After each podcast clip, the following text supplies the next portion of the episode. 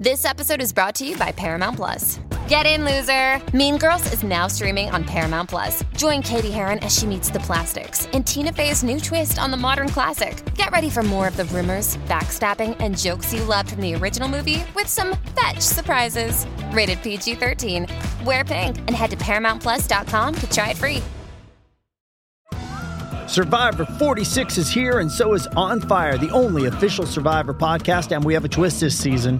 The winner of Survivor 45, Dee will be joining us every week.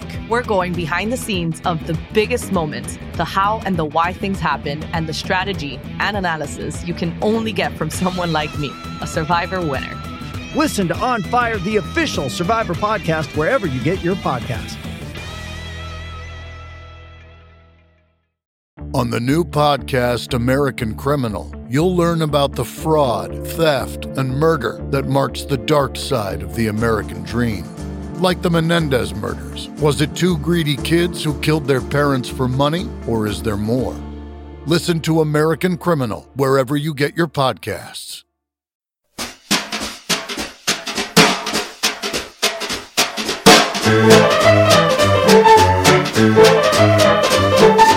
Hello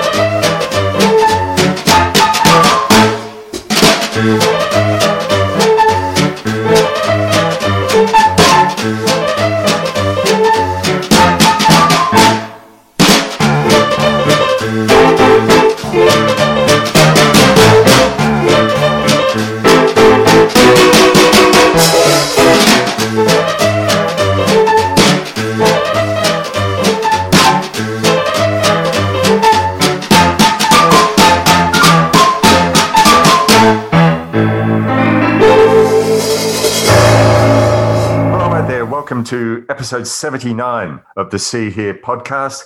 Morris here speaking in Melbourne, and over in Bath is Mr. Bernard Stickwell. Hello. Now, you might be missing for a second month in a row our good compadre and great friend, Mr. Tim Merrill. Tim has got some things going on in his life at the moment, so he will not be joining us until at least February or March of 2021. So uh, you've just got the two of us. Well, actually, we will be getting some special guests along the way. Tim, hope you're enjoying listening to this and you're doing well. So in the meantime, Bernie and I will be carrying on the good work. And what we have for you this time around, we've just done an interview that we're about to present to you with film director Isabelle Raynauld, who is out of uh, Montreal in Quebec in Canada. And she has made a fascinating film called Tuning the Brain with Music. We're not going to talk terribly much about it now. You will hear what it is about, but going from the title, I think you can get something of an idea what this documentary is going to be about. And uh, it's a film that we would urge you to follow up with. We'll send some links in the show notes. This is a great conversation. So I guess without any further ado, here's the trailer, and then we'll be back speaking with Isabelle Raynauld. And then Bernie and I will be back at the end of uh, that interview to talk to you about what's happening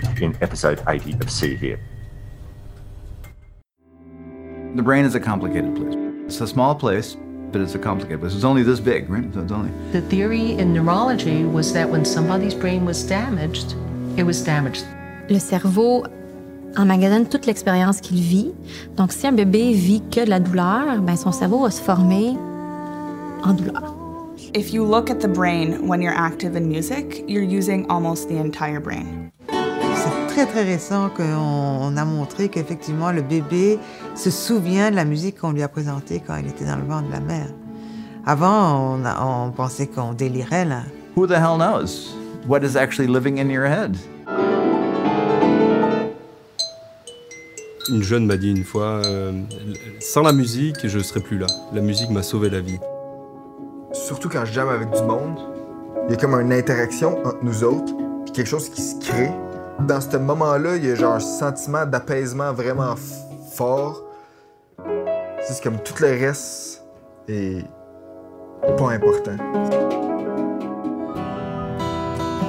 chemically something is happening. You know what I mean?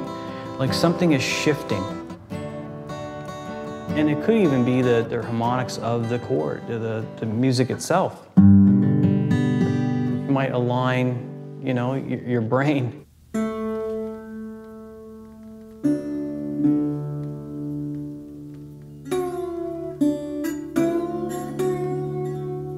Quand j'ai les, je pense que les fils vont se toucher, je trouve sa guitare. Quand ma tête commence à aller à gauche ou à droite, je tombe sur guitare.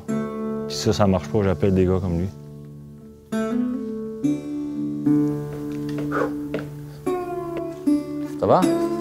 Guitar? Doing good. All right.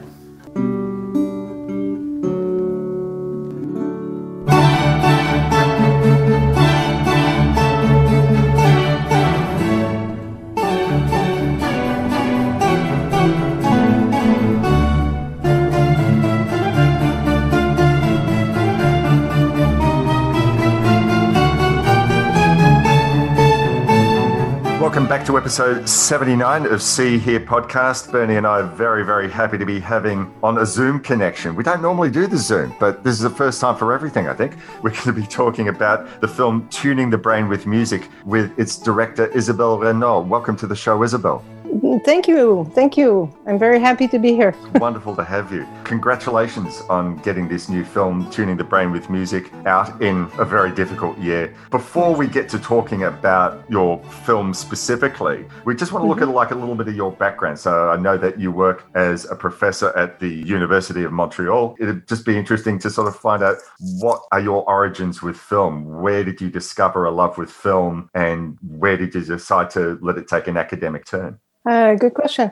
Basically, since I was very young, I knew I wanted to write stories. I, I was really fascinated uh, by stories, but I thought I would go into literature or journalism or something related to storytelling. And what happened is that when I was about 15 or 16, I dated a guy whose older brother was studying filmmaking at Concordia University in Montreal. And he invited me on film sets, and I did all sorts of jobs. Sometimes I was just an extra, sometimes was doing the coffee or whatever they needed. So it started with student film sets. And then I moved on to professional film sets to make a bit of money. I would do same thing, you know, little jobs and be an extra and stuff like that. And what fascinated me is that I saw film scripts lying around on the film sets and I started reading them. And because I was in, very interested in literature, I wanted to read a screenplay basically. And what struck me is that any, everybody on film sets had an opinion about the script. and I didn't know enough about filmmaking. And I thought, what did they base their judgment on? You know, to, to say this this script sucks or this script is fantastic. So I started bringing back scripts from film sets and started reading them. And then when I told my parents I was thinking of maybe studying cinema, they said, uh, "No way, no way, no way, no, forget that. You're going to have a proper education." You know, my father wanted me to be an economist, and so I flunked my math. I did everything. I could. flunked the the final year of math. That's super important. And I just uh, poured all my energies in reading novels, reading scripts, reading, reading, reading. So I did a BA in French literature. And then when I started telling my professors for my MA that I wanted to do my MA on screenwriting, they said that this was in Montreal. They said, well, a script is not a text. You can't read it. And I said, well, I've been reading them for years. I'd like to study what makes a script a script and what is the relationship of this text to the film to be made, because that's very different from poem or novel. I also wanted to see how different it was from a dramatic play from theater. I like asking myself questions. I like to go in depth in, into things. Yep. And uh, so I knew that I didn't want to become a screenwriter before I understood really well what is the relationship of the screenplay to the future film and what makes a good screenplay, basically. So when I saw that in Montreal there was no ear for that, I decided to move to Paris. So I got a grant and I moved to Paris and I did my PhD there in uh, cinema. And I was in a program called Semiology of the Text and the Image, which was perfect because it was really wondering what is the relationship between a text and an image. And I was fortunate to have Christian Metz as a professor who was a very smart structuralist, a semiotician. And uh, so he really helped me through reading screenplays. And I ended up writing a PhD on the history, theory, and practice of screenwriting from early cinema from Georges Méliès, Marguerite Duras, and Jean-Luc Godard. So it took me, yeah, six years to write this. And after that, I came back Canada and I decided to go study filmmaking in the US. So to learn the practical side of filmmaking. And I wanted to have both cultures, like the European and North American. Mm. But because I had studied so long, I thought, okay, I'll just do intensive classes. So I found a school in Maine uh, in the US where the, it was all the professors from LA and New York who would come to Maine for the summer and they would give us. So I had amazing professors like Alan Arkin, for example, who was the grandpa in Little Miss Sunshine. Yes. Oh, he's a Yes. hero to us. We love him. Yes, so he he he taught directing actors and and directing. Uh, so I had, anyways, a, a bunch of them. Judith Weston, uh, really really great great people. And after that, well, I started writing screenplays and I started making films. And then the University of Montreal they spotted me and they said, "Can you come in as a guest?" And I said, "I don't want to be a university professor. I really want to make films." They said, "We'll let you do whatever you want, but it, you know, if you can just come in as a guest at first, and then when a job opens, we'll you know you'll see if you're interested." Mm-hmm. So a job did open. I realized actually I really liked the contact with the students and I was doing theory and practice. So I was a happy girl. Mm.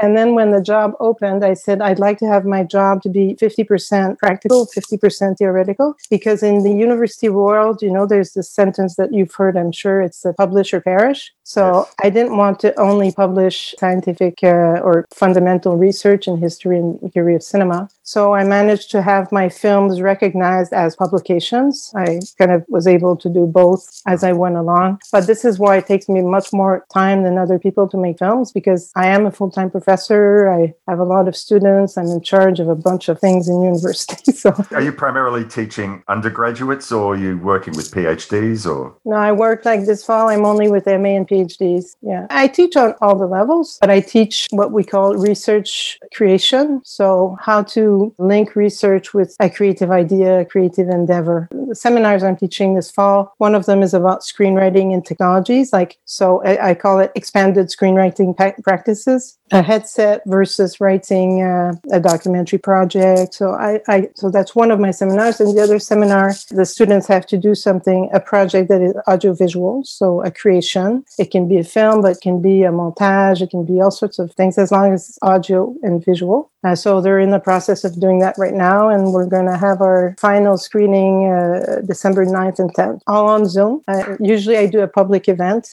but so the, the screenwriters will read their screenplays out loud. So it will be a public reading. My other guys, they're going to uh, present what they shot and edited. So it's good fun. I really like it. So, going from your purely film background, you've now gone and made this film, Tuning the Brain with Music, which is not actually your first film about the brain. Where do you make the step for making that the focus of your subject matter? Because both these films, they took like quite a few Years. years, to put together. So, you would have had to have had like a keen interest. Where do you come in on making that a big focus for you? I'll try to be short now to, synthesize. Don't feel you have to be. Talk as long as you want. No? Oh, okay. So my first documentary, I, I never thought I would be become a documentary filmmaker because in school I did not like my documentary classes. I would fall asleep actually with all this voiceover and stuff. But so what happened is that I had a screenplay to write, and one of my best friend was taking care of eight men in a small village in Quebec who lived in her house. Uh, who had been deinstitutionalized from uh, psychiatric wards and they were considered the, the crazy guys of the village, you know, so nobody would speak to them and whatever. And she said to me, and I had a tight deadline, and she said, Look, one of the guys died, you can have his room. So I was actually sleeping on the floor with all the. I mean, we each had our little room, but I was in the ward where they were, and I was really scared. But she said, "Don't worry, we give them pills, and they won't bother you." and and so I ended up, you know, I would have breakfast, lunch, and dinner with them, and I was writing my screenplay. And then I, of course, I became friends with them. They were fabulous guys, and you know, the conversations were so nuts. I loved it. I absolutely loved it. So the the perception that people had of them from outside the house was very, very different from what I was experiencing inside the house. And I started taking photos. I started recording their voices and making them listen to their voice because I realized they didn't even have photo albums. They didn't know what they looked like when they were little and all that. And after a while, I said, uh, "Well, can I come in with a you know Super 16 camera and I'll just start filming them?" But all my films have started like that. It's always kind of a I come across a situation and I'm like, "Wow, I have to film this." So, anyways, that film I went back and forth for eight years years. And finally, I, I finished it. I premiered it in the village, and the villagers came to me and they said, From now on, every single day, when I see this guy walking by my house, I will stop and have a chat with him. So, you know, things like that. I thought, this is what I want to do in life. I want to make films that really have a, an impact on people and not just make a film that, that's just for myself or and that won the best documentary film award and my producer said look you don't have the choice you have to keep going so i just kept going i won't uh, talk to you about all the films but the brain aspect well this this will make you laugh but i made a film called histoire de zizi so penis stories which was really about what it is to be born male because when i was pregnant with my first child and i realized he was a, a, a male because we saw the little mm. mm-hmm. zizi Schlong. I, I thought, wow, how did I do this? You know, I'm a woman. How could I have made that thing? well, the thing not being my son, of course. He's right there, so I have to be careful. And so I spoke to my producer about this. I said, I'm really, really like how random it is that we are born female or we're born male or we're born, you know, androgyne. And he said, Well, you want to make a film about that? I said, Well, yeah, but I don't want to make like a you know triple X or whatever. I really mm. want to know what it is to feel what it is to be a man, because obviously I'm not. So, anyways, did that and that got a, good response as well. And after that, my joke to my producer was I have to change organs. Oh. and actually in the the penis stories film, one of my characters said when the blood goes to the penis, it doesn't go to the brain. And it kind of stayed with me, this this image, which for a female is not that direct. And after that, I said to my producer, you know what? I think I'd like to make a film about brains. How do brains work? So I had that topic that in- interested me. And the other topic, and this will lead to the film about music, is that I was born in a family where everybody was deaf. So all my uncles, mm-hmm. aunts, cousins, everybody was deaf except my dad and one of his brothers. And this was a typical Quebecois family 13 kids and living on a farm and all that. And so that really, really transformed me because when I realized that all my relatives were deaf, I was very little. I was about four. And I came in for this big party, New Year's Eve, and I see all these boots downstairs in the in the basement. We entered the basement door and I see coats and all that. And I look at my mom and I said, Well, where is everybody? I can't hear anybody. And she said, They're upstairs, but because they're deaf, they speak in sign. So you can't hear them. So, and sure enough, we went upstairs and they were very agitated and, and happy, and it was fun.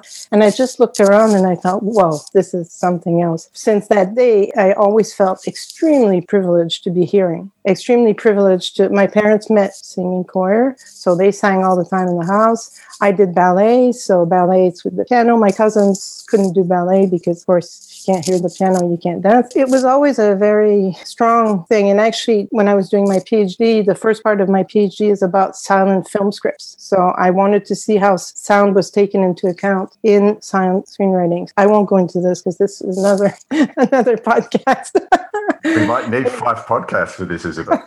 the National Film Board of Canada, they wanted to, to make a film with me, and I presented both ideas the brain and spirituality, like how does meditation and prayer transform our, our neurons, or the film about the deaf. And this producer at the NFB said, No, no, I, I don't want to go into the deaf world because it's it's not my thing. Uh, I prefer the, the one about meditation and spirituality because she was agnostic. So there I went. I found researchers in Quebec, in the US, a little bit around the world, who were testing uh, Buddhist monks and putting them in MRIs. This researcher in Montreal, he was putting cloistered nuns into MRIs to see during meditation or prayer how is the brain uh, reacting. So that was really, really interesting for me. But I kept behind my head this idea about the how does our brain hear. So after I finished the Mystical Brain, which also don't want to flaunt here, but won awards as well. So that it's always important for a filmmaker because that guarantees you next funding. You know, Right. so the Yeah. we need these awards to keep going to get our funding. So um, after the Mystical Brain, I had gone to so many neurosciences conferences that I knew that there were some of them that were specialized in what you call musical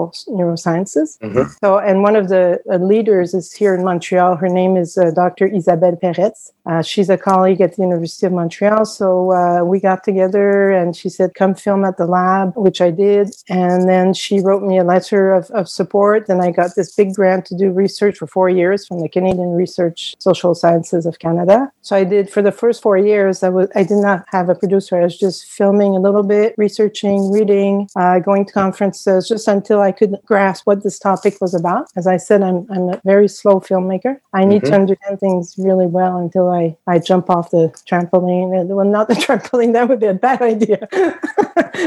jump, jump off the, the, how do you say that, the trampoline, the diving board. Uh, the diving board. diving board into the, into the lake or the pool. So after these four years of research, I started thinking I have to find a producer. My producer passed away. And then I came across, and you know, people would tell me there's this guy, there's this woman. Blah, blah. So finally, I found uh, Frédéric Bohbot from uh, Bunbury Films, who had just won an Oscar for a Holocaust survivor that saved her life by playing the piano to the Nazis. Oh. Uh, and it's called The Lady in Number Six. So he already had a sensibility to that topic of how music can really save lives. He was super interested pretty much right away. And we embarked together in uh, 2015 and he started looking for money. And I kept filming a little bit. And so it took him three or four years to secure the financing and I was going to film around the world and stuff. So he needed, he wanted me to have a good budget, but it was hard to finance because uh, some people would say it was too scientific,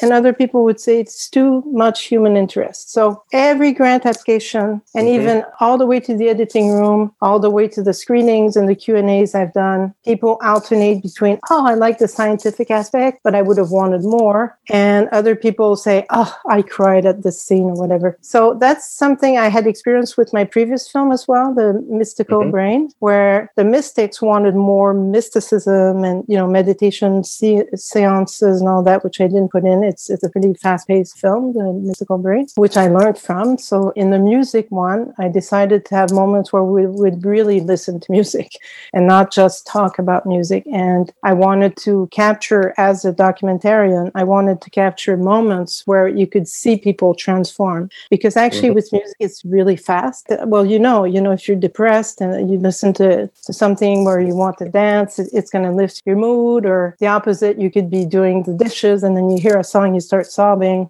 Um, well, it happens to me, anyways.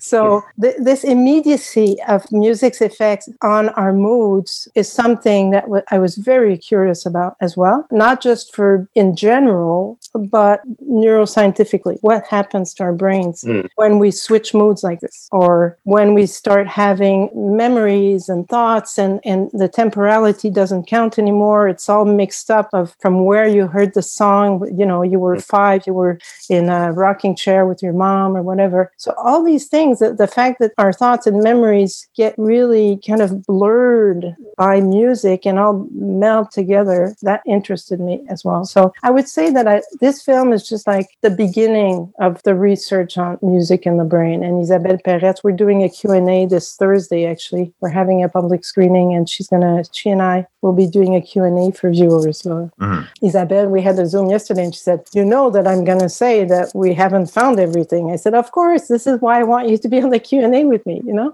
I like to have accurate facts. I don't like to just jump on the first idea and go, oh, this is cool. Let's put this in. Well, I, I, I like putting things that are fun and cool, but I want them yes. to be backed up by science. Uh, and that's probably because I have this training as a a, university professor that I need to have accuracy. Uh, it's really important. Did you find when you were piecing the film together that you were very i mean you, you kind of mentioned it but you were you were very aware of getting a balance of the more spiritual aspects and the more scientific aspects were mm-hmm. there things which you left out were there things that you shot where you thought perhaps that wouldn't fit in just trying to achieve that balance Loads, loads. Unfortunately, it was a very painful process. I say it's very tight because it's what an hour and twenty minutes. It was like you packed a lot in there, but perhaps you know it would have been, or if you'd had the opportunity to open it up a little and breathe a little more with Absolutely. with certain people, certain things. So sorry. And the, the seventy-eight minute uh, version breathes more than the fifty-two minutes that we were oh, asked boy. for the uh, the broadcaster. Uh, no, of course I could have made probably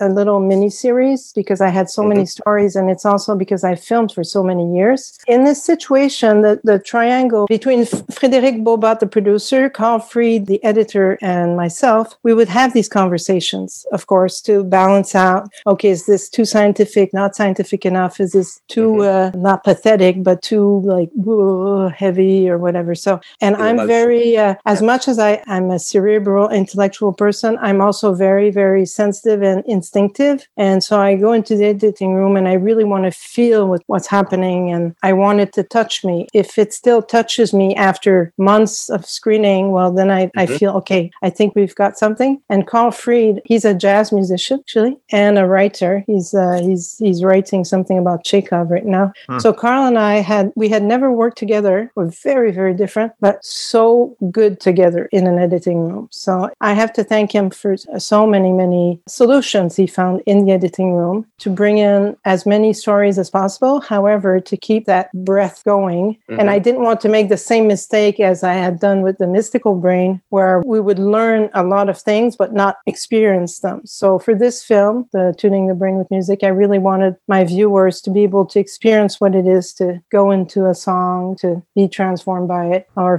for example, with the premature babies, mm-hmm. these babies were calmed extremely fast. It was incredible. I mean, of course, I shot more than what you saw, but still, in one session, the music therapist, you know, in less than 30 minutes could, you know, lower the heartbeat of the baby and really pacify these babies that are in a lot of pain. It's incredible. They're in intensive care. I mean, I could not be making this film now with COVID. Nothing is sure. equivalent.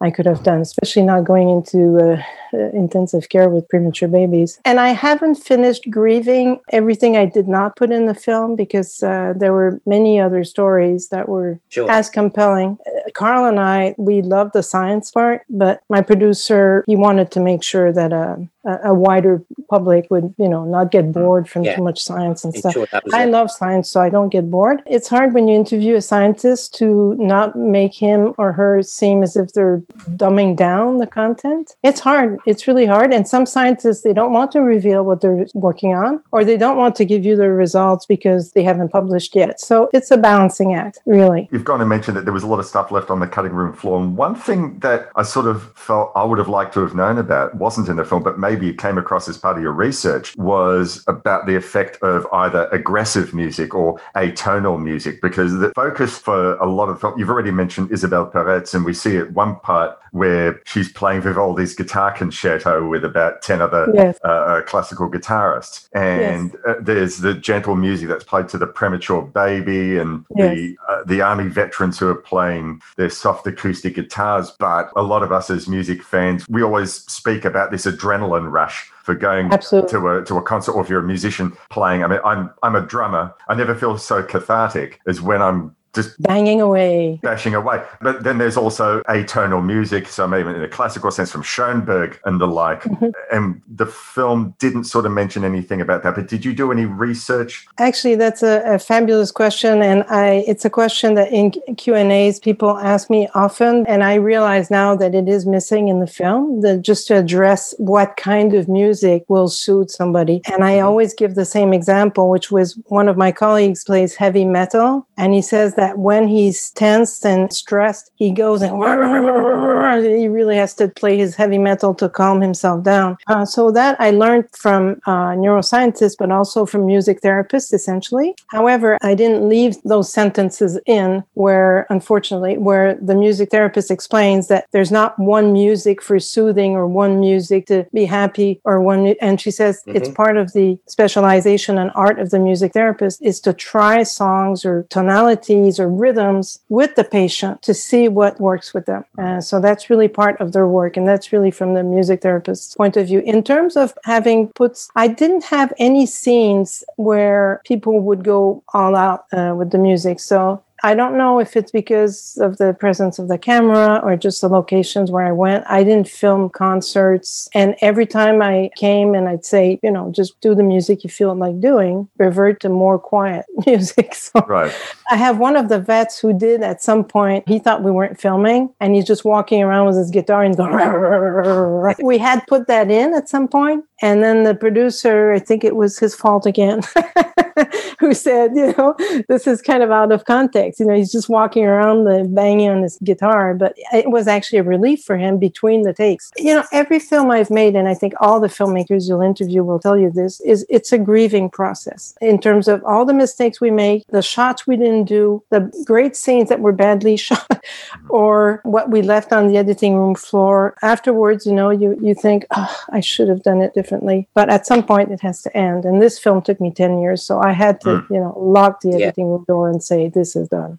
you, you do hear that a lot from filmmakers and writers and artists that they can only see what they got wrong and not what they got right Mm. because they spend so much time Absolutely. as you do. So Yeah, yeah, It's understandable, yeah. Mm. yeah. I sort of find that one of the most fascinating things about this subject matter that you've chosen for your film is mm-hmm. about the brain studying the brain because this is not to belittle any other part of our physiology or any other medical professionals who you know, may have to work on the hand or work on your legs or on your back or something like that if you have an injury but Yes. the the brain has the part that the neurosurgeons can see obviously but Absolutely. how how we think what we think no two people do it the same whereas you know we could sort of say right in general we have so many vertebrae in our back and Yes. you do this exercise and this will happen but how we think what we think it's Yes. incredible so music that bernie may really really love may not appeal to me and vice Yes. versa and Yes. yet we still have this same organ in our head so Yes, absolutely. So that I was very interested in how we store musical memories, how we store Mhm. sounds, how we store voices. So that's why I went to interview Dr. uh, David Poeppel Mm. from NYU, but he's also the director of the Max Planck Institute in Germany. So I just want to say he was fantastic, by the way. He was very enthusiastic, very knowledgeable, very personable. I could have watched the whole film just about him. was going to say that too. Me Yeah. too. Me too. And Carl, my editor, was so in love with David Poeppel. So we decided to really thread through all his. And the thing with, with uh, David Poeppel that is exceptional is that he answered every single one of my questions. And I'm not a sur- neuroscientist. So some of my questions were way off.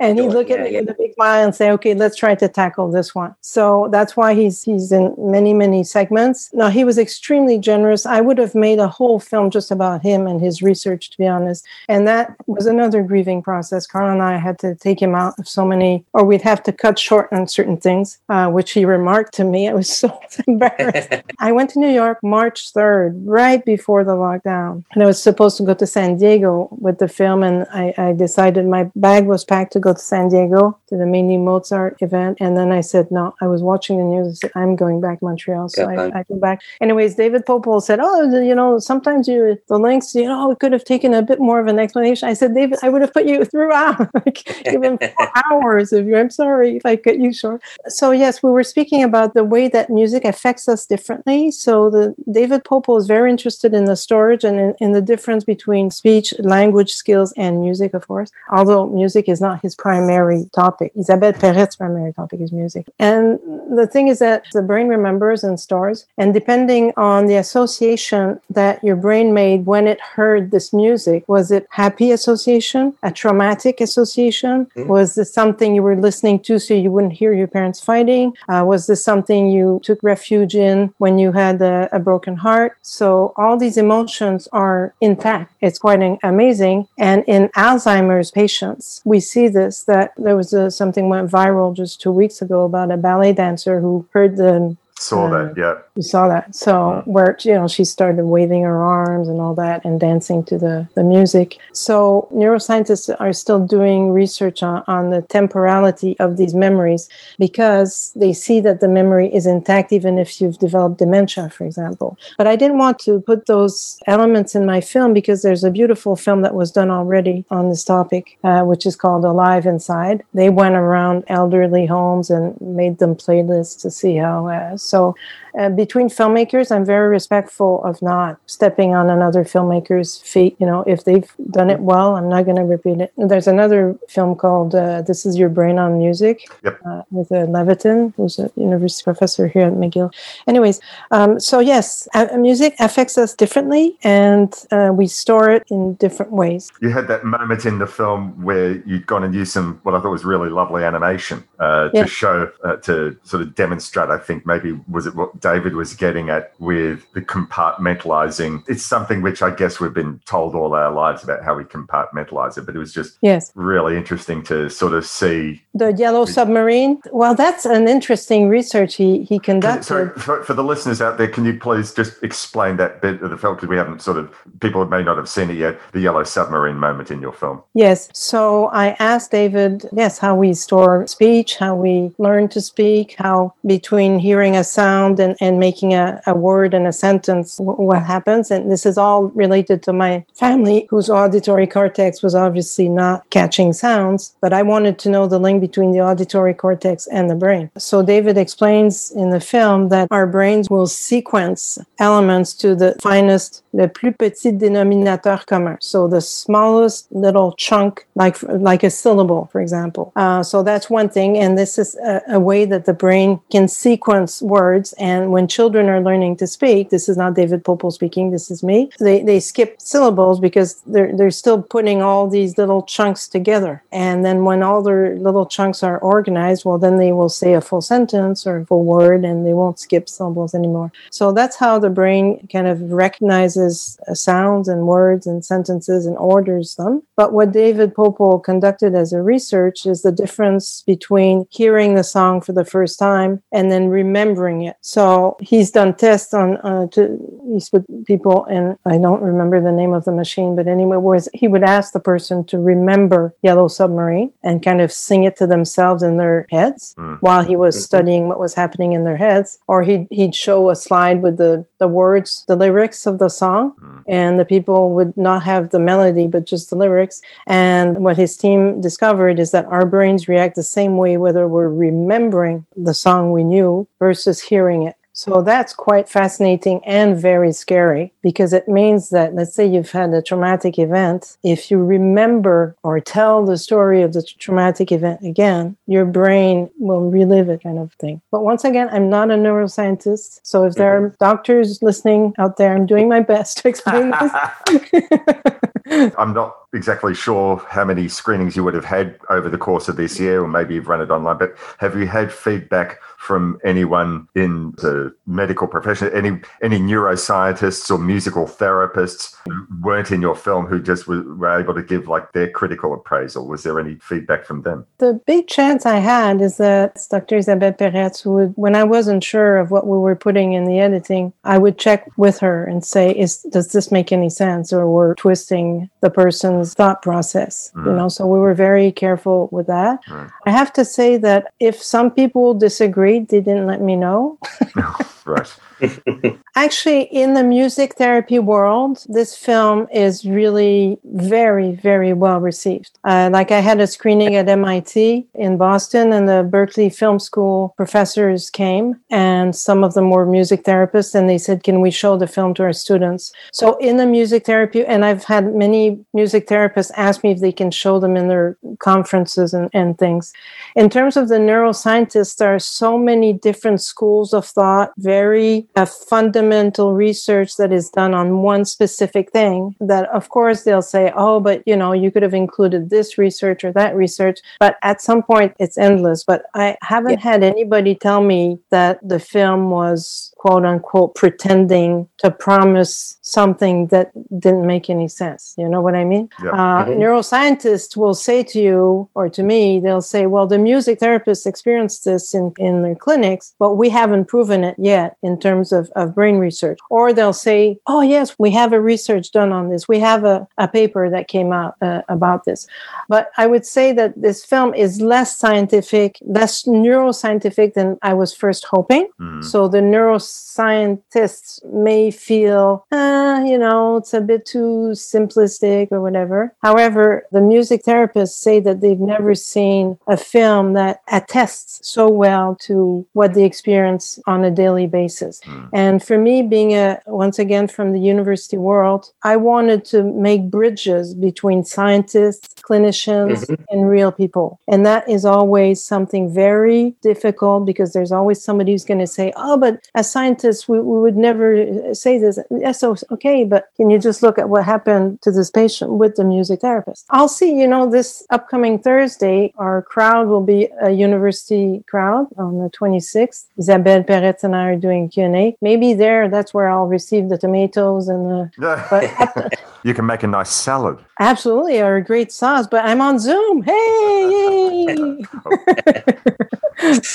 so I can let you know afterwards if you want to. Yes, uh, yes, we'd love to find out. Isabel, it was only recently that I remembered I had on my bookshelf the fantastic book by Oliver Sacks, Musicophilia, who I can't remember the name of the lady. Connie Tomaino. Yes, Yes. I was going. You know, you started speaking. I'm not a psychic, but I knew you would talk to me about. Oliver Sacks. Maybe you are. Maybe you are.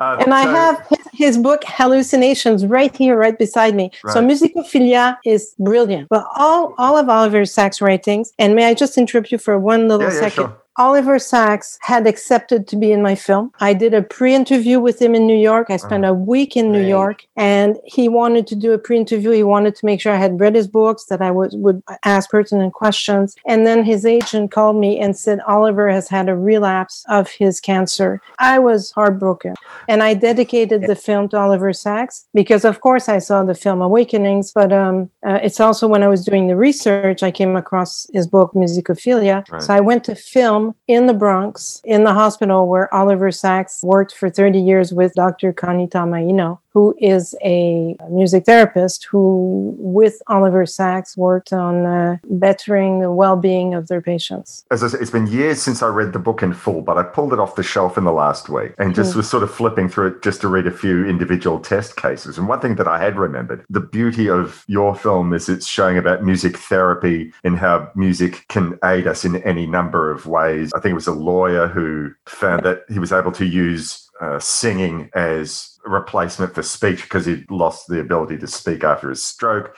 and what music did for the premature babies and all that. But there's a good chunk of the Musicophilia book that talks about how music has, at least in Oliver Sacks's clients' cases, where it added to their detriment. And there was one fellow who I think he mentions who had seizures whenever hearing music, and another one who all he Mhm. heard when he heard music, it was Mhm. like static, it was noise to him. I mean, there were Yes. other instances where it described how music came to people's aid. And I think there was one fellow in the book, he'd had uh, an aneurysm, and the bleeding in his brain had caused him long term to become completely unemotional and detached to everything. But it was only when he started to sing that the emotion came back to him. Absolutely. but as I'm saying, that there was a good chunk of this book, and I found it frightening being as a music lover, thinking, gosh, I hope that never happens to me. But Yeah. music became almost the enemy to some people. So just basically, you've already sort of got an answer. The first thing that I was going to ask was, did you have the chance to meet up with Oliver Sacks?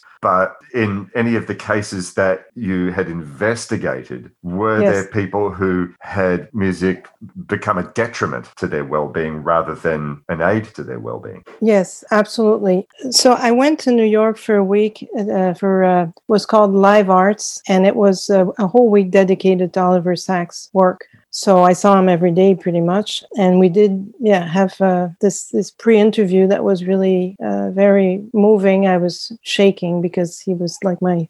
Anyways, he presented me to his biographer, whose name I forget right now, Weschler, I think. He's a New York Times journalist. Anyways, I interviewed him. He's not in the film, but for him, music was like noise. And so it's called amusia. Yes. And this is what Isabelle Peretz has, has uh, spent her whole life studying. So these people do not recognize melodies and they are unmoved by music. And uh, Weschler, whose first name I forget, said that it was very odd for him because his parents were musicians and were music lovers. And he said he, he was just, it doesn't affect him. So I thought of putting that in the film, but it, it kind of took a long explanation to just get to that moment. That's we were talking about what, you know, stayed on the editing room floor. Well, that was one of the interviews that didn't get into the, the film, but it was really fascinating. And with regards to trauma, I met a vet at Connie Tomaino's um, at the hospital, at the Beth Abraham Hospital, who did not want to be in the film, but he helped me on on the film. He was in the Iraq War and he was burnt on uh, in public. And he said that some he has to be very careful because some musics or sounds will just bring him right back to that inferno. So when we were saying not be careful what you listen to, but be mindful that some songs will make you cry. Some songs will take you back into emotions you, you may not want to revisit, whereas some songs will permit you to snap out of a, a depressive mm. mood. Mm. And that I saw at Beth Abraham, where Connie uh, used to work. One music therapist, I filmed so many music therapy sessions there. And that again was really difficult to let go of. But I saw a woman who, she was a, a poetry teacher and she lost the ability to speak and with the music therapist and she was paralyzed on one side. I think there's part of her story that's still in the movie. And this woman i saw the music therapist kind of move her from one emotion to the next. It was incredible absolutely incredible. And one of the songs i mean she started actually she could sing it because that's the thing with aphasia. That's really interesting. Um, what they discovered is that patients can actually speak by singing. And this is what happened in my film with Harvey Alter, mm. who's mm-hmm. also someone that Connie Tomaino recommended. It's through her that I met Harvey. Harvey was a criminologist, so he had spent his life using, you know, speech to help his uh, his clients and stuff. And one day he had a very a bad stroke, lost the ability to speak. It's through music that he. I won't sell the punch for the viewers who will go see the film, but do go see tuning the brain with music just Watch for her so that's very interesting as well. And this is why david poeppel uh, interested me his, his research interested me because he's interested in how we store speech versus uh, and language versus uh, uh, music. So it appears that it's easier to sing words than to speak words in certain situations. So I don't know if this answers your question, but if you've had a trauma linked to the, where you were listening to a specific song, I, I would probably be mindful that not every song will be in a good mood. it's, it's interesting because you mentioned there about the Iraq veteran who didn't want to be spoken to. So we, you know, we've heard stories. I don't know how apocryphal or real or whatever, but we'd heard stories about American soldiers using loud music as a yes. means of torture. I oh. imagine oh. that,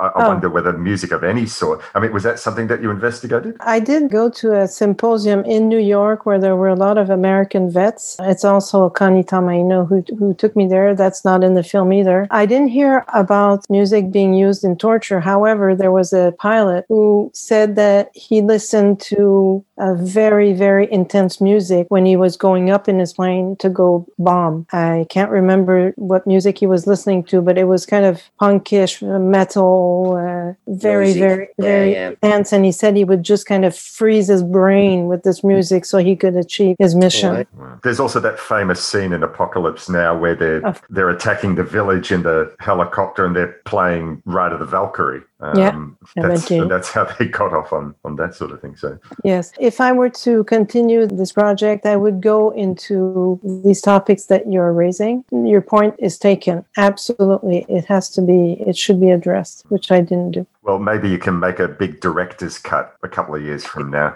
Release. I can't wait. I can't wait. I tell you. we'll watch it again. Seeing the spectators' reaction that just definitely touches a chord in people's personal lives or personal experiences. So I'm happy with mm-hmm. that. Mm-hmm. Super happy about that. One woman came to me at, in the theater saying, "Can I hug you?" And I'm like, I mean, I'm I'm not at all rigid or closed, but uh, like, well, if it can help.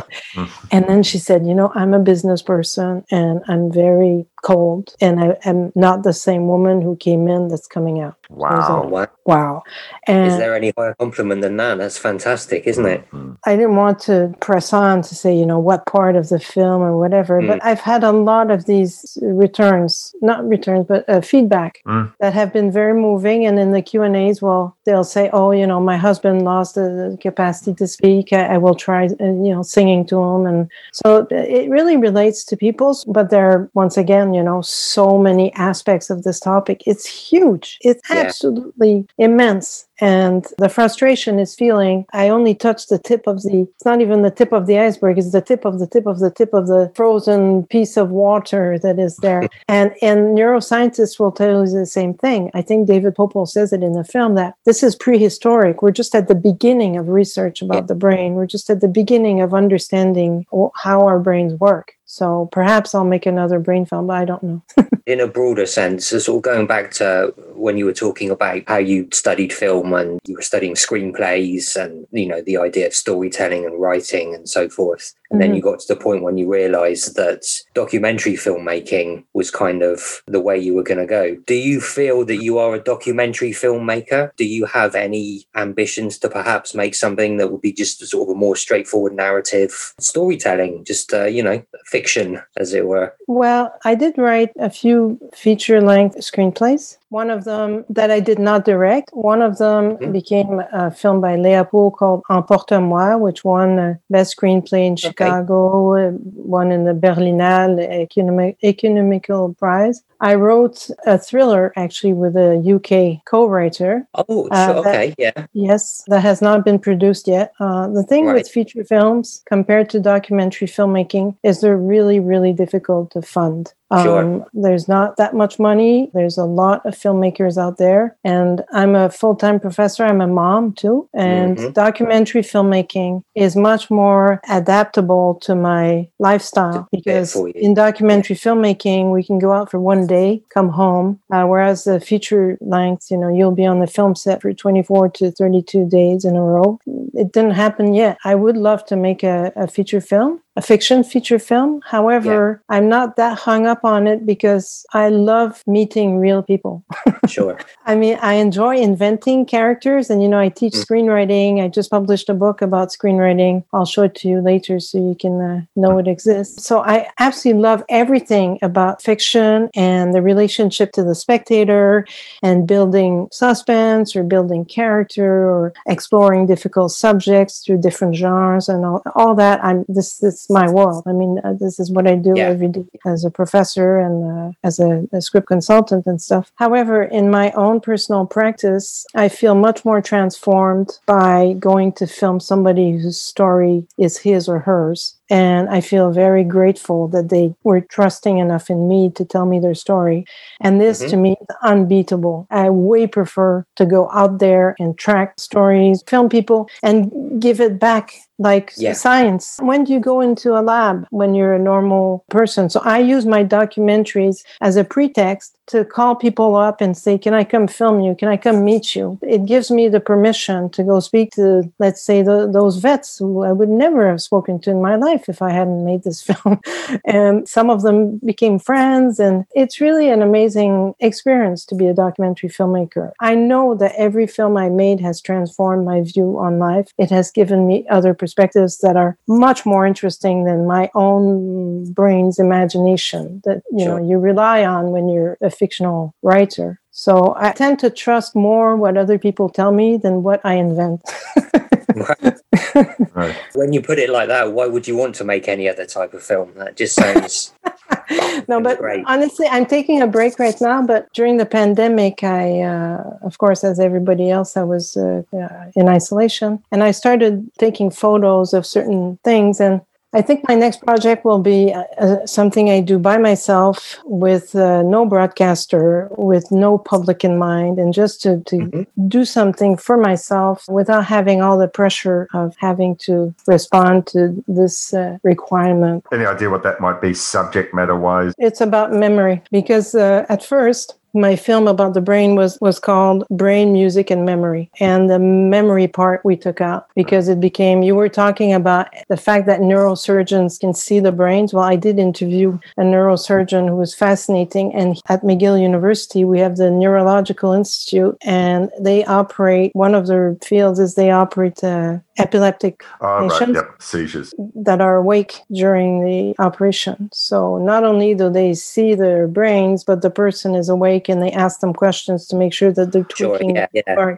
But anyways, that's something I had put a little snippet in my previous film in the mystical brain. I used footage, archival footage from the Neurological Institute where you see a doctor actually operating live. Uh, like in the 50s.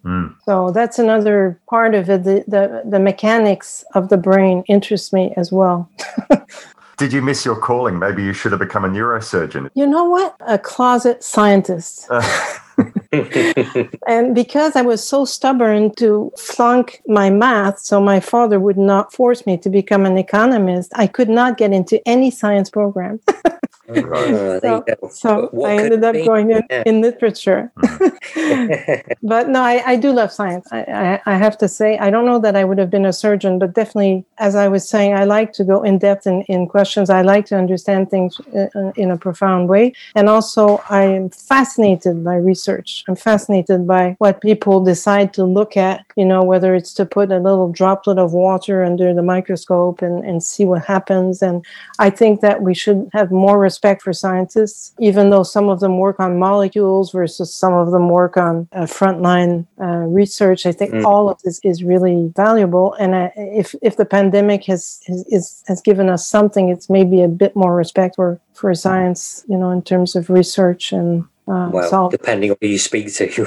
yeah, well. solving Yeah. solving problems. I think it's that curiosity and that respect for curiosity for knowledge and science and the respect for that. It is very apparent in, in the film. I think that comes across very, very well. Oh, good, good. And I also really love people. Like I get attached to the characters that I film. Like for example, the young kids that are homeless. I did drum Yeah, circles yeah. with them with the music therapist uh, Julien Perrin. And Julien, he asked me to come in many weeks you know the whole fall to get to know these young people who are homeless yeah when i say that filming uh, real people really transforms me is once again these young people would never have spoken to me if i Right, had yeah. just been sitting beside them on the bus or they'd say hey lady leave me alone you know but but doing drum circles with them and all that is and that's what i like i'm very very curious about how humans think feel make decisions go through rough times go through happy times that really fascinates me and i want my films to be useful that's Right. really important to me So, I guess as a final question to you, Isabel, what is the immediate screening future for tuning the brain on music? You say you have a, another Q and A this week, so another online screening. I'm presuming is it going to be video on demand? Is it going to be a DVD release? I don't know if it will go back out to cinemas because uh, we were very lucky. It was shown right before the pandemic. So we were like for seven or eight weeks at the Museum of Fine Arts Cinema in Montreal. Then it went to the Revue Cinema in Toronto. I showed it in New York, uh, Boston, San Diego. But these were all punctual screenings. My producer, uh, so Bunbury Films, they made DVDs. And if you go on the website bunburyfilms.com, so B U N B U R Y, Bunbury Films, uh, you can have access to the film there. It's two versions Tuning the Brain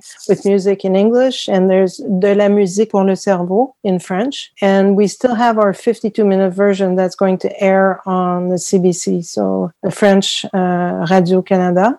That will air in spring 2021. And for now, it looks like, and actually Zoom is great for this. It looks like the film has gets invitations here and there, and I'm always happy to do Q and A's. So I think that's how it's going to be going around. It will have a festival life at some point. I Great.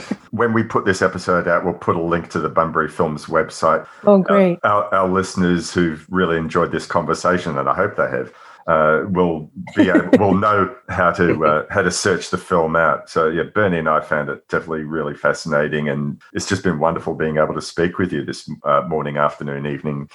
Uh, that's Thank a you. thing being on all parts of the globe. So And and this is the real uh, salary for my labor is to be able to speak with guys like you and, and know that your podcast is well listened to and it will touch other people. It's always it's always about making relationships. I just published a book in England, actually, a Routledge called "Reading and Writing a Screenplay: Fiction, Documentary, and New Media." And so I'm very very proud of this book. And in this book, I speak about what it is to write for you know the screen for fiction, but also for new media like uh, uh, augmented reality, virtual reality, and it's Mhm. it's pretty much it sums up pretty much all my research that I've been doing yeah, with my PhD, but also as a consultant because I, I do a lot of consulting. for other writers, and uh, so I'm very proud of this book. Hmm. is it available Sorry? in French as well? Is it just published? in English? Yes, it's available in French and uh, in Spanish as well. Oh, it was wow. translated. It came out in Buenos Aires and in Paris. Came out in Paris in 2012, and in 2019, I, I did a second new edition, new publish, uh, a new version of it. Mhm. In 2019, came out in French,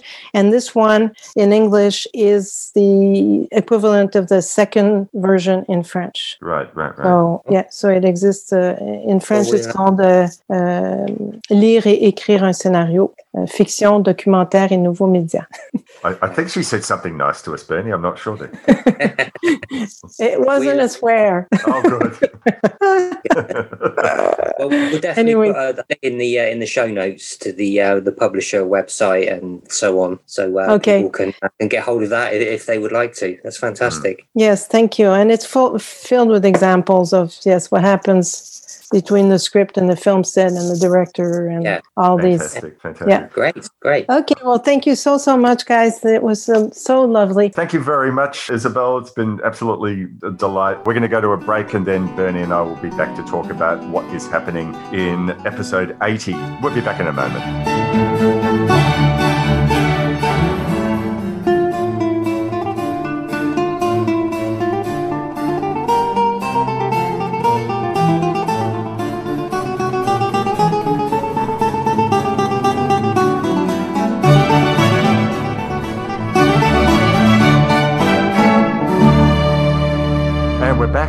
Sincerely hope that you enjoyed our chat with uh, Isabelle Raynauld. I should actually sort of do one more big thank you to uh, Andriane Lorrain. I hope my French hasn't mangled your name, Andriane, but uh, she was the uh, representative at Bunbury Films, which was the distributor of Tuning the Brains with Music. And she set the interview up for us with Isabel. So, our huge gratitude to you, uh, Andriane. She was um, really wonderful correspondent. So, thank you very much for that. That was just a really terrific conversation. Yeah, it was great. I, I enjoyed talking or hearing about the, as, as well as the subject matter of the film, uh, the kind of process that you go through in making a film. She was very much speaking about this as a filmmaker and, and just to, Yeah, yeah, to get yeah. her own background. That was fascinating. I, I love that.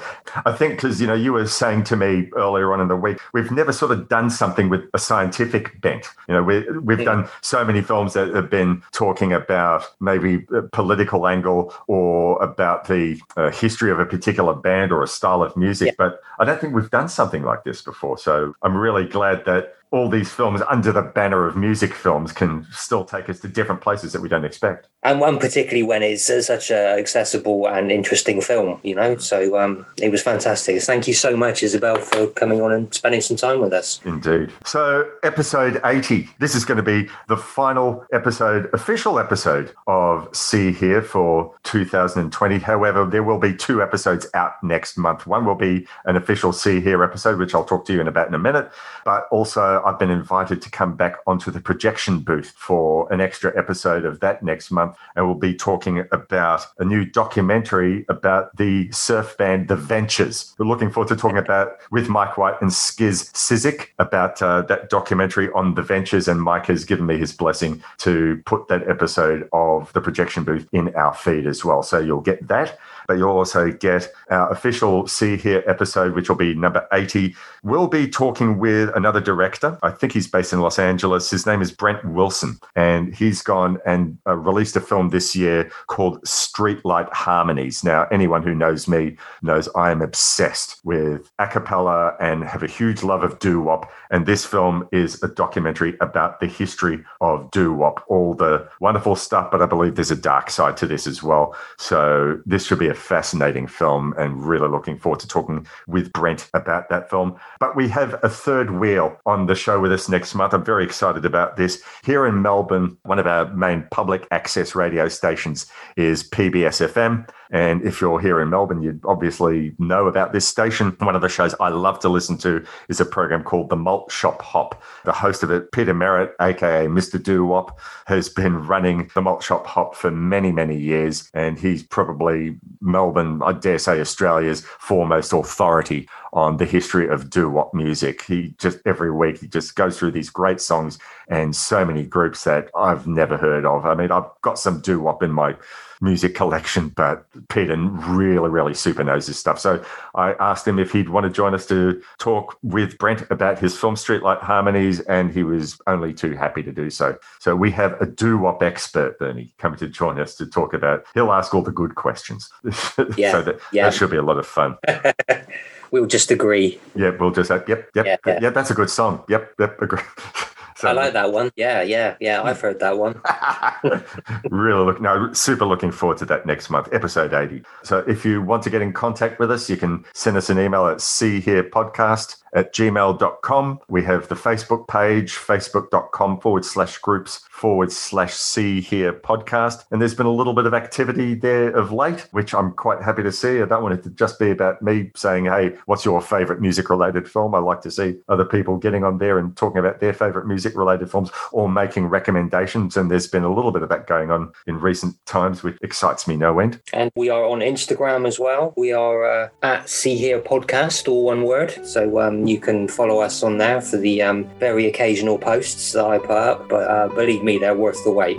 yeah so hopefully you'll be having a lot of uh, neurological photos for this month bernie Yeah, I'm going to be posting some uh, when we finish speaking here, in fact. Great. A lot of a lot of photos of the brain. So I guess that finishes off episode 79. I've got some editing to do. Until next month, please be nice to each other. Look after each other. If you're in a COVID infected area, please just wear your mask, stay indoors. Don't be an asshole. Just do the right thing. Think about other people. It's not all about you, okay? We're all in this together. Be nice to each other and care about each other. Until next month, cheers. Bye.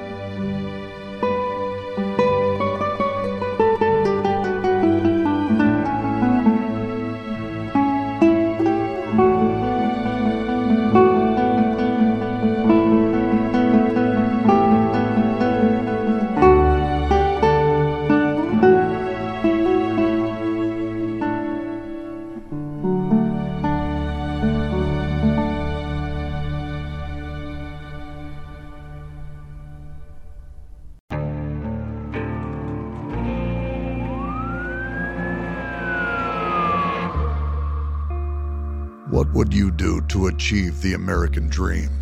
The big house, the happy family, the money.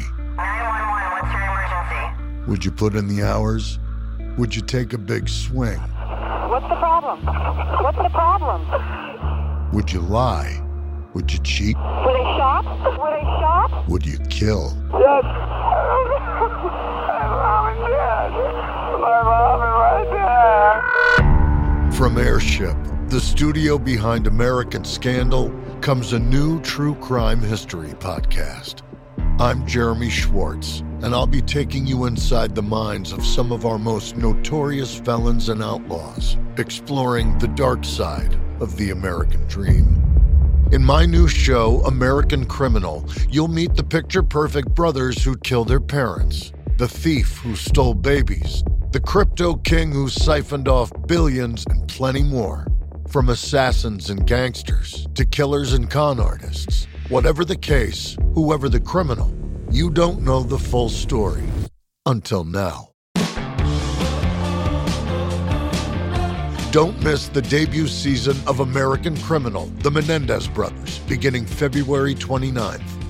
Listen wherever you get your podcasts, or to get early ad free access to the entire season first, plus hundreds of other ad free history podcast episodes, subscribe at IntoHistory.com.